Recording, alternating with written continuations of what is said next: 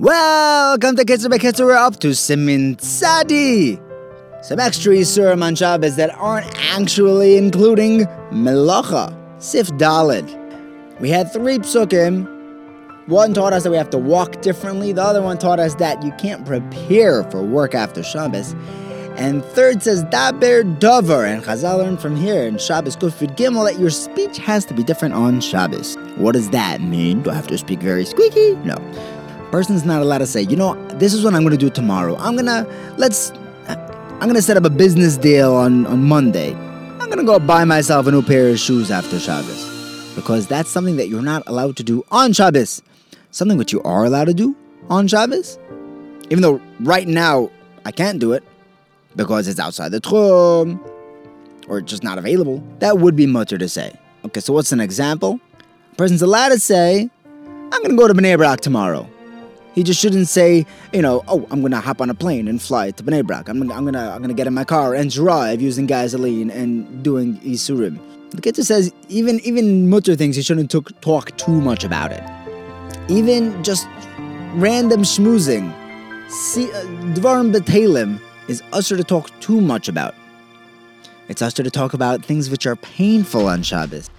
A person can't speak out cheshbonis even if it's a, fu- uh, a future calculation, or even it's a it's some cheshbon of a deal that he had already done, he just still has to understand it for the next business deal. Right? So, for example, like, look, I paid hundred thousand dollars for this building to, to hire the workers, and this guy still owes them money for the work, so he still has to cheshbon out how much money he needs to pay. So that's usher.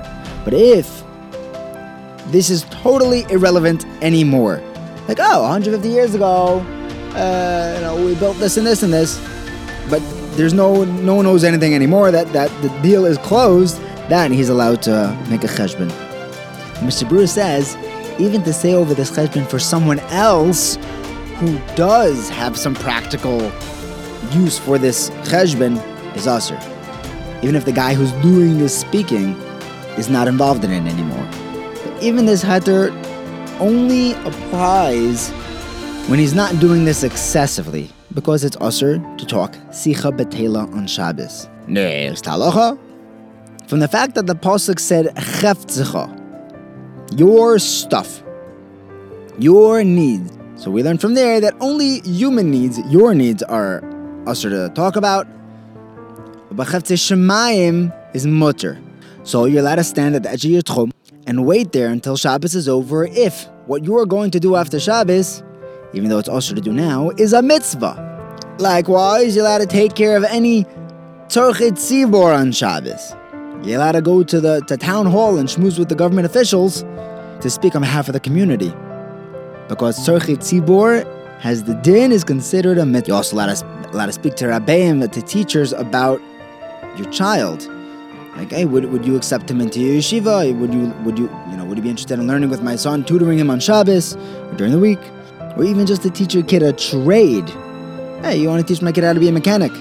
That's also a mitzvah, because if the kid doesn't have a parnasa, a, a trade which he knows how to do, then you know he's gonna make money robbing people what you're not allowed to do is you're not allowed to hire that teacher on Shabbos because the schiris itself is an Issur D'Rabbanan 100%.